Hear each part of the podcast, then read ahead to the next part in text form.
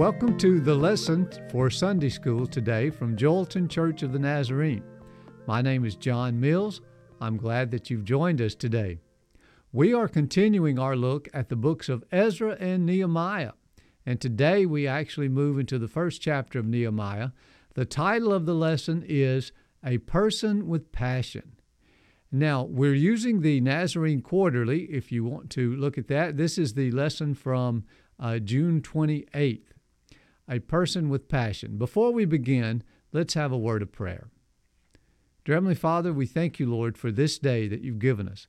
We thank you for the opportunity to come in, into your presence, to, to learn from you, to study your word, and we just ask for your anointing, Lord, upon this time together. In your name, amen. What's the most unusual job you've ever had? Around the world, there are people with some pretty weird jobs.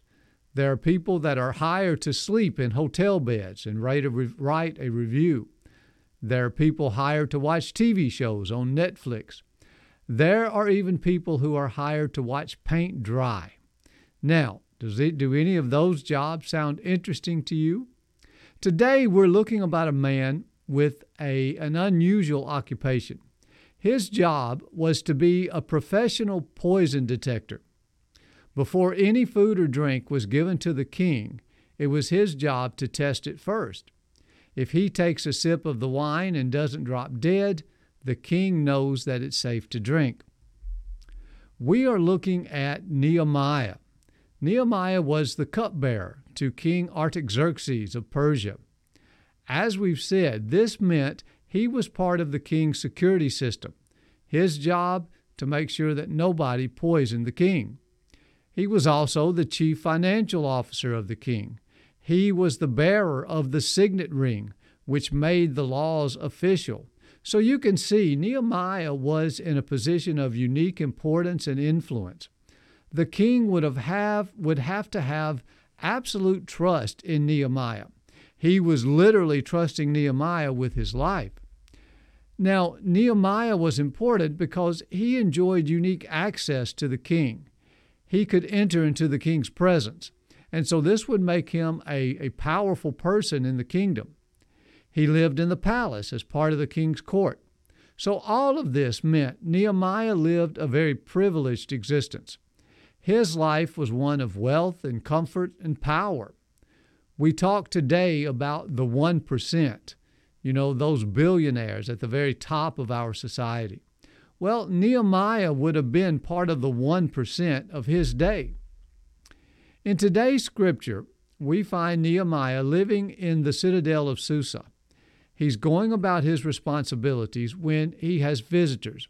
His brother and other men arrive from Jerusalem, and Nehemiah asks them about how uh, Jerusalem is doing, what's happening there and he gets bad news.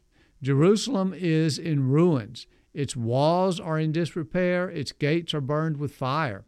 And when Nehemiah hears this, he sits and weeps for some days, mourning, fasting, praying over this situation.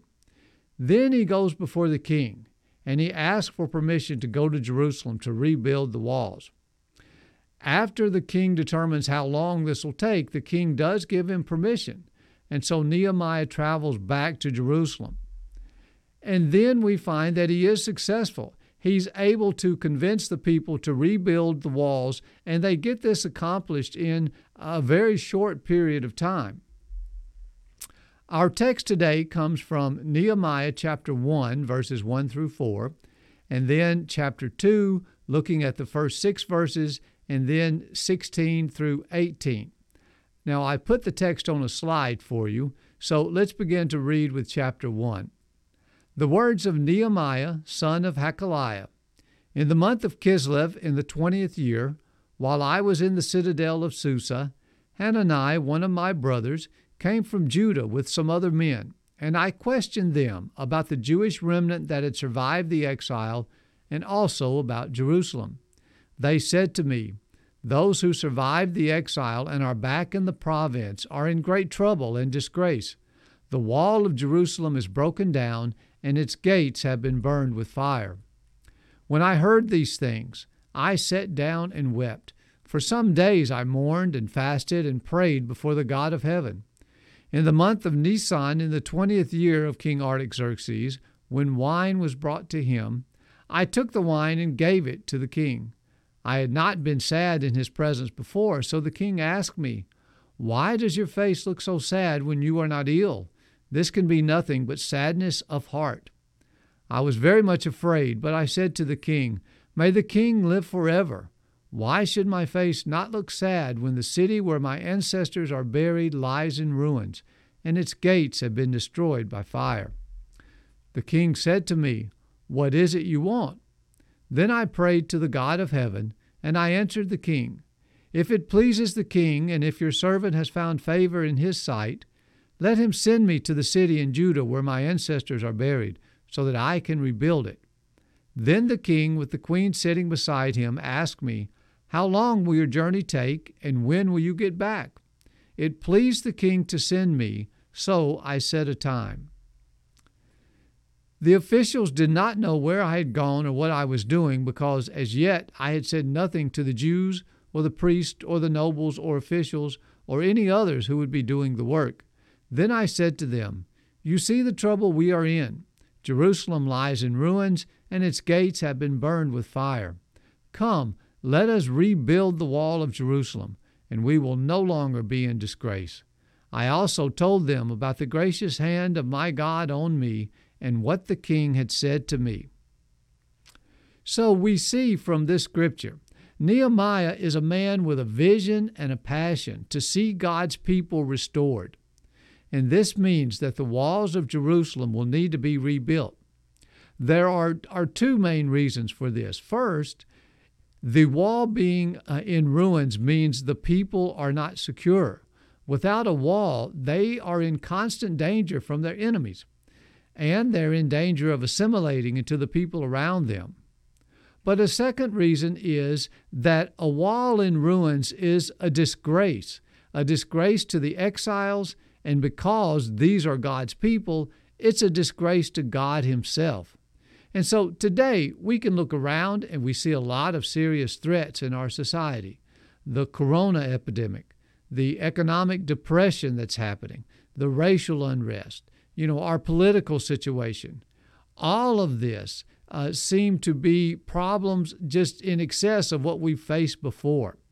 But these really are not our main problem. Our biggest problem is we are a nation without God. We are a nation in disgrace because we've neglected to make God a part of our lives. And even in the church, we find many who have adopted the name of Christian, but they have no true salvation. So Nehemiah has important lessons for us. How can we act to set things right in our society, in our churches? We're not called to build a wall, but we're called to help redeem and restore our culture. We're called to see those without Christ brought into the kingdom. Today, in our lesson about Nehemiah, we're going to look at three important uh, principles or lessons that we can learn from Nehemiah. First, we see Nehemiah's heart was broken when he heard about the condition of Jerusalem. His heart was broken even though he himself was not personally impacted by this. We have to have a heart for those without God. Nehemiah, God's heart is broken by those who are trapped in sin, and our heart should be as well. We have to get to the point where our hearts are broken by the things that break God's heart. A second point we see is Nehemiah did not only feel for the exiles, but he did something. He left his comfort zone and he took action. Too often, even when we feel compassion for those without God, we never translate this into action. If we're going to see our world transformed, we have to move out of our comfort zone and we have to set a plan into action. Finally, we see from Nehemiah that he saw incredible success. This wall had been under construction for decades, and nothing much had been uh, established, had been accomplished. Nehemiah saw the wall rebuilt in just 52 days. He made himself available to be used by God, and God used him to accomplish great things. We can have lots of excuses about why we don't reach those who are without God. We need more money. We need more people. We need more training. But the reality is, if we make ourselves available to be used by God, God will use us to do things we never dreamed possible. Our first main point Nehemiah learns that the exiles who have returned to Jerusalem are in trouble. They are in trouble and disgrace because the walls of the city are destroyed, the gates are burned with fire. I have a slide here with the first four verses of chapter 1 from Nehemiah. And in these verses, we see that Nehemiah receives this horrible news. You know, his brother has come back from Jerusalem, and they tell him that the gates are burned with fire, the city walls lay in ruins. And I want you to look especially at verse 4.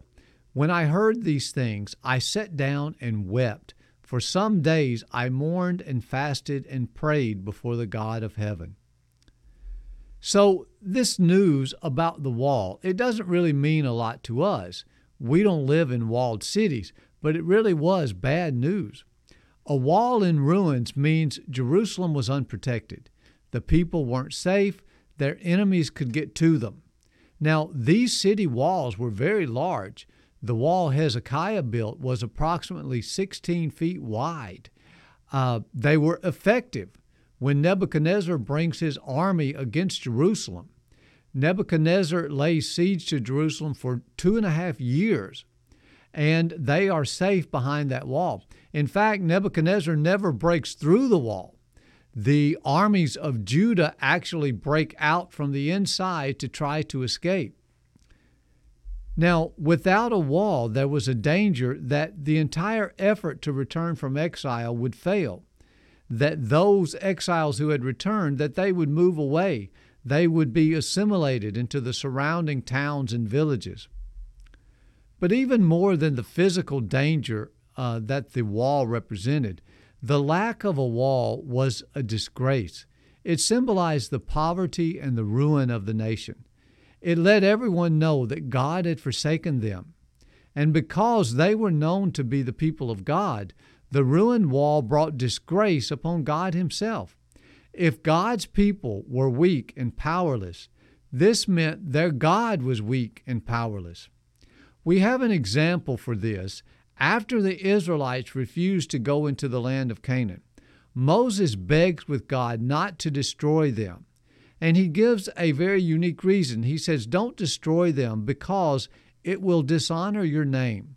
I have a slide here of Numbers uh, chapter 14, and it's Moses is talking, and he says, If you put all these people to death, leaving none alive, the nations who have heard this report about you will say, The Lord was not able to bring these people into the land he promised them on oath, so he slaughtered them in the wilderness. Nehemiah couldn't bear to think of God's name being dishonored of God being thought of as weak and powerless, as insufficient. And so when he hears this news, it devastates him. He can't stand up. It says he sits and weeps for days, mourning, fasting, praying. So we see him mourning. He feels the loss of this, grieving for what could have been, for what should have been. By now, the exiles had been back in the land of Judea for almost 90 years. Jerusalem should have been a glowing testimony to God and His goodness, but instead it's still in ruins. We have to ask ourselves do we truly grieve when God's work goes undone, when so many around us remain unsaved? Now, Nehemiah also fasts, deliberately giving up food. He's forsaking his own comfort. How can he enjoy his food and his drink when God is weeping over this. And then he prays. He pleads with God to do something about this situation. Uh, Nehemiah isn't willing to just accept the status quo, to see a destroyed, a disgraced Jerusalem as normal. Now, he has no personal stake in this. Nehemiah has a very comfortable life in the palace, but his heart is in tune with God. he is feeling what God is feeling. You know, he doesn't let his own personal comfort or security keep him from identifying with those who need God's help. In America, we live very comfortable, secure lives. All of us do. And it can become easy for our lives to, uh, to become self centered. You know, the average church reflects this. We spend most of our time and most of our money making the people of the church comfortable. Have you ever heard of a church that gave up air conditioning to spend that money on missions? Look at the programs we offer. Jesus spoke very plainly. If we want to be considered as sheep rather than goats, we should be giving something to eat to those who are hungry, something to drink to those who are thirsty, clothes to those who need clothing. We should be looking after the sick, visiting those in prison, and on and on. But in most churches, the majority of our activities are about the members enjoying themselves. We have holiday dinners, we have Valentine banquets, we have trips to uh, specific places, we have pizza for the youth services and donuts for the Sunday school classes. And there's nothing sinful about these things, but my point is how sincere are we in reaching our world when most of our time and money is spent on the comfort, the amusement of the people of the church? Do we really feel the heartbreak of those around us? I have a slide here of a quote from Bob Pierce.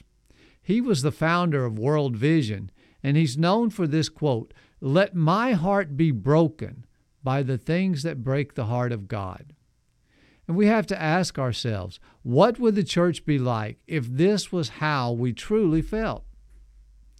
So, how do we do this? How do we cultivate a heart for the lost?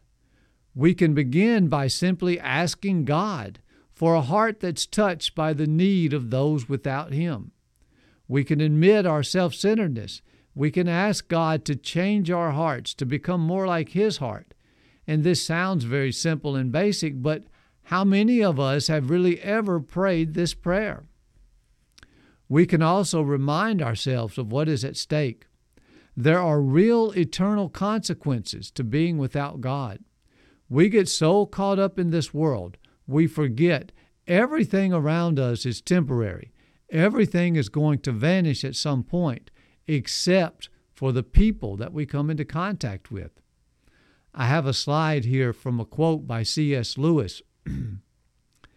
he writes, There are no ordinary people. You have never talked to a mere mortal. He goes on to say, nations, cultures, even civilizations. These are temporary. Their lives compared to ours are like those of a gnat. But the people we see every day, those that we uh, live with, those that we work with, these people are immortal. Once born, they are never going to stop existing. And so, do we really understand that? Finally, we need to recognize when God uses us, he is giving us a great privilege. Jesus told his disciples, It's easier for a camel to go through the eye of a needle than for a rich man to get to heaven. And his disciples ask, Well, who then can be saved? And Jesus says something uh, very striking to us. He says, With man it's impossible, but with God all things are impossible. So when we are called to join with God in reaching those who are not saved, we are called to join in doing the impossible. We have the opportunity to be part of God's incredible plan of redemption. Our second point is Nehemiah feels this issue very deeply. He doesn't stop just with empathy, he takes action, he does something. I have a, a set of text here, a slide with the verses from chapter 2. And in this section of Scripture, we find Nehemiah going before the king. And the king notices that Nehemiah is sad. And he asks him, What's wrong? And Nehemiah tells him, You know, I, I'm sad because of the state of Jerusalem, my city, my town. And then he tells the king what he would like to do. And the king gives him permission to go back to Jerusalem to rebuild these walls. So when we look at this, we can see there are approximately four months that pass between the time that Nehemiah hears the news about the walls, this is the month Kislev, and when he goes before the king, which is the month Nisan. During this time, Nehemiah is praying, no doubt pleading with God to send someone to do something. And God does something, but God sends Nehemiah. You know, a lot of times when we are moved by a situation, it may be this is the first step that God is using to put a call upon our own hearts. Now, Nehemiah doesn't just spend his time praying, he spends his time planning. He goes before the king. The king learns about the situation and asks Nehemiah, What do you want to do? And Nehemiah is prepared. He knows exactly what he wants to do. He has a specific plan worked out. And so he knows when he wants to go, when he will be able to return. Now, we often underestimate the importance of planning. We feel sometimes that it's more spiritual just to do everything on the fly and let the Spirit guide us. But uh, there is a place for planning. Now, I have a slide here from Luke chapter 12 where Jesus tells his disciples, He says, When you are brought before synagogues, rulers, authorities, do not worry about how you will defend yourselves or what you will say for at that time the Holy Spirit will teach you what you should say. And so we may look at this and think, well, we don't really need to plan to prepare. But look at the example of Paul. Paul, uh, from his letters, from his speeches, it's evident that Paul spent a lot of time thinking through exactly how he would explain the message of salvation, how he would defend and present the gospel. In fact, after his conversion, there's a gap of almost 10 years before Paul begins his missionary activities. So he didn't just immediately rush out and begin preaching. He spent time thinking through these things, planning what he wants to do. I have another slide here of a quote from Dr. Neil Wiseman. He says, Prayer and planning are Siamese twins in helping the Christian leader achieve great things for God. And so we can see here that Nehemiah not only uh, was praying, Nehemiah was planning. And then he was willing to take action. He was willing to leave his comfort zone. And so uh, the new circumstances where Nehemiah would find himself, these were very different from the comfort that he lived in. But he felt like it was worth it to swap his old life for a new one. I have a slide here of a verse from Hebrews. And this is talking about Moses, where it talks about something very similar. Hebrews 11 24 and 25 says, By faith, Moses, when he had grown up, refused to be known as the son of Pharaoh's daughter. He chose to be mistreated along with the people of God rather than to enjoy the fleeting pleasures of sin for a season. And Nehemiah took this same attitude. It's interesting here. We see Nehemiah act even though he is afraid. It's, the scripture tells us he let himself be sad in the king's presence, and he asked permission to leave the court. Now, both of these were severe violations of protocol. In many courts of the time, it was forbidden to be sad in the presence of the king. The idea was the king is such a wonderful presence that if you are in the king's presence, all of your problems, all of your worries should melt away. You should forget everything, they should be of no importance to you. So, if you're in the king's presence and you're sad, you are dishonoring the king. For to be in the king's presence is automatically the very best place you could be. And so, evidently, Nehemiah realized he was putting himself at risk by being sad in the king's presence. But he did this anyway to ask permission to leave the court. Now, in the last point, we see Nehemiah cast a vision for the exiles, and God works a mighty work through him. I have a slide here of the last couple of verses from our text. In these verses, Nehemiah is back in Jerusalem. and he has inspected the wall. And then he comes to the officials of Jerusalem. And it says, The officials did not know where I had gone or what I was doing, because as yet I had, I had said nothing to the Jews or the priests or the nobles or the officials or any others who would be doing the work. Then I said to them, You see the trouble we are in. Jerusalem lies in ruins, and its gates have been burned with fire. Come, let us rebuild the wall of Jerusalem, and we will no longer be in disgrace. I also told them about the gracious hand of my God on me and what the king had said to me. Now, we don't learn of it from this text, but in just a little over 50 days, the wall is rebuilt. And this is something that the exiles had been unable to accomplish, but now it's done in less than two months. So, the lessons for us we can see a lot of reasons why things can't be accomplished. And yet, if we're fully obedient to God, He is ready to do great things through us, things that we could never imagine. The original exiles, they had returned about 90 years before Nehemiah. So when Nehemiah goes to Jerusalem, he's not talking to the ones who originally came back. He's talking to their children or even grandchildren. These are people who've grown up in the land of Jerusalem after the exiles have returned. They've grown up in a Jerusalem without walls. This was their normal. They really couldn't imagine anything else. And then Nehemiah shows up and he tells them, he says, things can be different. We can rebuild these walls.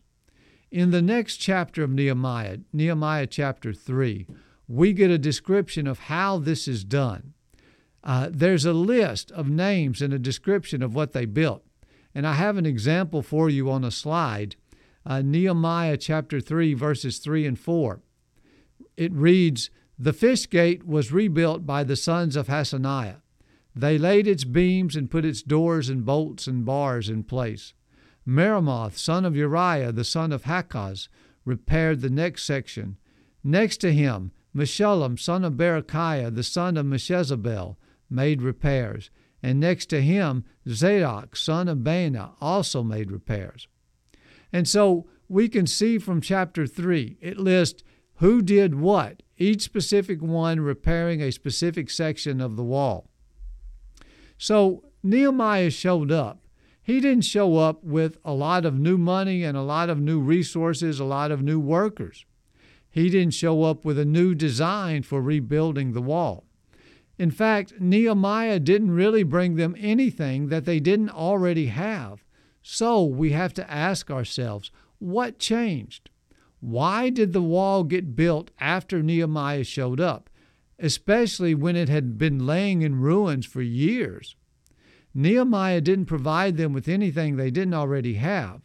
They didn't build it because it had never entered their minds that it was possible until Nehemiah shows up and he casts a vision before the people to tell them we can remove this disgrace of a wall, we can put things right.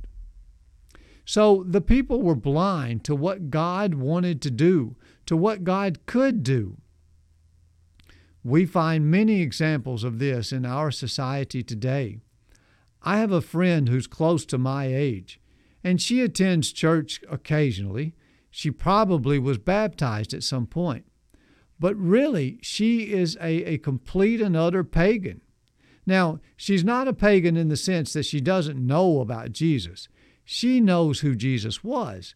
She knows that there are people called Christians, but she has no idea that Christ is real and that the Christian life is something totally different from the life most people experience. To her, a Christian is someone who is exactly like she is, except the Christian may go to church, they don't drink, they don't smoke, they don't cuss, but she feels like that the Christian experiences life in the exact same way that she does. The Christian has the same emotions, feels the same things, has the same confusion, but they are just calling themselves by a different name. She has no idea that to be a Christian means you experience life in a totally new way. that you have an ongoing interaction with Christ, that each day is a different experience from when you were not a Christian. She has no idea that Christ can be a real living presence in your life. She has no idea of how the Spirit can work in your life, how the Spirit empowers Christians, how the Spirit comforts Christians, how we have fellowship with uh, the Spirit and with our Lord Jesus Christ. All of this means nothing to her. And this was similar to the people in Nehemiah's day. They had no idea of what Nehemiah was talking about until he shows up and tells them, We can build this wall. And we have to do the same thing to these people who have no idea of what it means to be a Christian. We can show up and say, Jesus can become a part of your life. Jesus can open up to you a brand new way of life to give your life a meaning and a purpose that it never had before. Now, so many people are like this today. They may attend church regularly. They may consider themselves Christians. They have no understanding of what is possible in Christ. So Nehemiah cast a vision. He reminded the exiles of the reality of their situation. Now, when he arrives, he takes the time to make a thorough inspection to see what must be done. And when he talks to the people, he doesn't sugarcoat anything, he doesn't minimize the situation. He tells them, You see the trouble we are in. Jerusalem lies in ruins. So he doesn't try to give them false hope. He lays out the situation. And too many times we think, well, we have to downplay the situation. We have to be cheerful and optimistic at all times. But faith is facing the true reality and proceeding anyway, based on the belief that God can overcome. God calls us to live in the real world, and this is what Nehemiah told the people. He reminded them of what was really at stake here.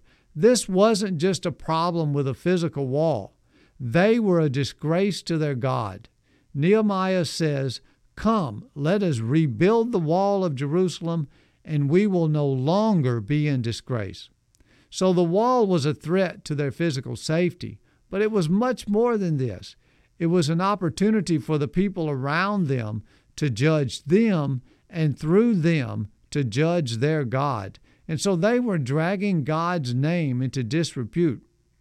And Noah, or Jeremiah reminded them of what God promised. Uh, Nehemiah, I'm sorry, reminded them of what God promised he told them about the gracious hand of his God upon him, of what the king had said to him. So he reminds them they have what they need to do the job. They just need to start on it. And so Nehemiah casts the vision. We see Nehemiah making himself available to God and God using him in miraculous ways. Now, Nehemiah was obviously a man of great talent and ability. No doubt he was intelligent, he had political skills, he was a leader. But Scripture makes it plain Nehemiah did not build this wall. Chapter 3 of Nehemiah lists those who did. It was rebuilt by the people of the exile themselves. It was rebuilt because they saw the need and realized that this could be done. So we have to ask ourselves what can God do through us if we are willing to be used by Him, if we are willing to come out of our comfort zone. I have a slide here uh, by, with a quote from Henry Varley, and he's speaking to Dwight L. Moody. He said, The world has yet to see what God can do with a man fully consecrated to Him. And so the question becomes what could God do through us if we were open to His leading? And specifically, what are we going to do to win those around us to Christ? I have another quote here I want to share with you, and this is by Vance Havner. He writes The tragedy of our time is that the situation is desperate, but the saints are not. When Jesus makes his entry on Palm Sunday, he's entering into the city of Jerusalem. Scripture tells us that he begins to weep. He says, If you, even you, had only known on this day what would bring you peace, but now it's hidden from your eyes. And that applies so much to our world. If the people around us only knew what would bring them peace, but it's hidden from their eyes. We have the, the knowledge of what brings peace, but are we sharing it with them? Are we providing this information to them? The Nazarene Publishing House puts out a book by Stan Toller and Louis Bustle called Each One Win One. And this is, is an idea that each person can win one other person. And by doing so, the church can grow. You know, what if we took that challenge seriously? If that were the case, we would be experiencing exponential growth. And think of what that means. Today, in our world, there are over 2 billion Christians. Now, if only 25% of these were Christians in reality. They weren't just calling themselves Christians or saying, I'm a Christian because I'm not Buddhist or Hindu or anything else. But if 25% of these were actual Christians, that's around 500 million Christians. If each Christian wins a new Christian, not just in one year, but in two years, we would be at uh, 1 billion Christians. In four years, you're talking about 2 billion Christians. In six years, you're talking about 4 billion. In eight years, you're talking about 8 billion. In 10 years, you're talking about 16 billion when the entire population of the world is only expected to be a little over 8 billion. Now, you can look at this and say, well, obviously that's not going to happen, and it won't. But think of the possibilities if every Christian took seriously the idea that they can win another Christian uh, to the church or to God. Think of what could be accomplished. But we have to learn the lessons of Nehemiah. We have to be willing to get out of our comfort zones, to take action, to allow God to use us in the way that He wants to. And just like Nehemiah was able to see this wall rebuilt in just a little over 50 days, we can see incredible things happen for God as well if we're willing to be used by God. And so I, I hope that is your, your prayer and your aim uh, throughout this next week and then through on, uh, throughout this year and, and the rest of your life, really, to allow God to work through you. Let's close with a word of prayer. Dear Heavenly Father, we thank you for this lesson and for the example that we have of Nehemiah, a man who minded you and saw you accomplish great things. And we ask you to help us to follow his example, to be the church that you would have us to be. In your name, amen.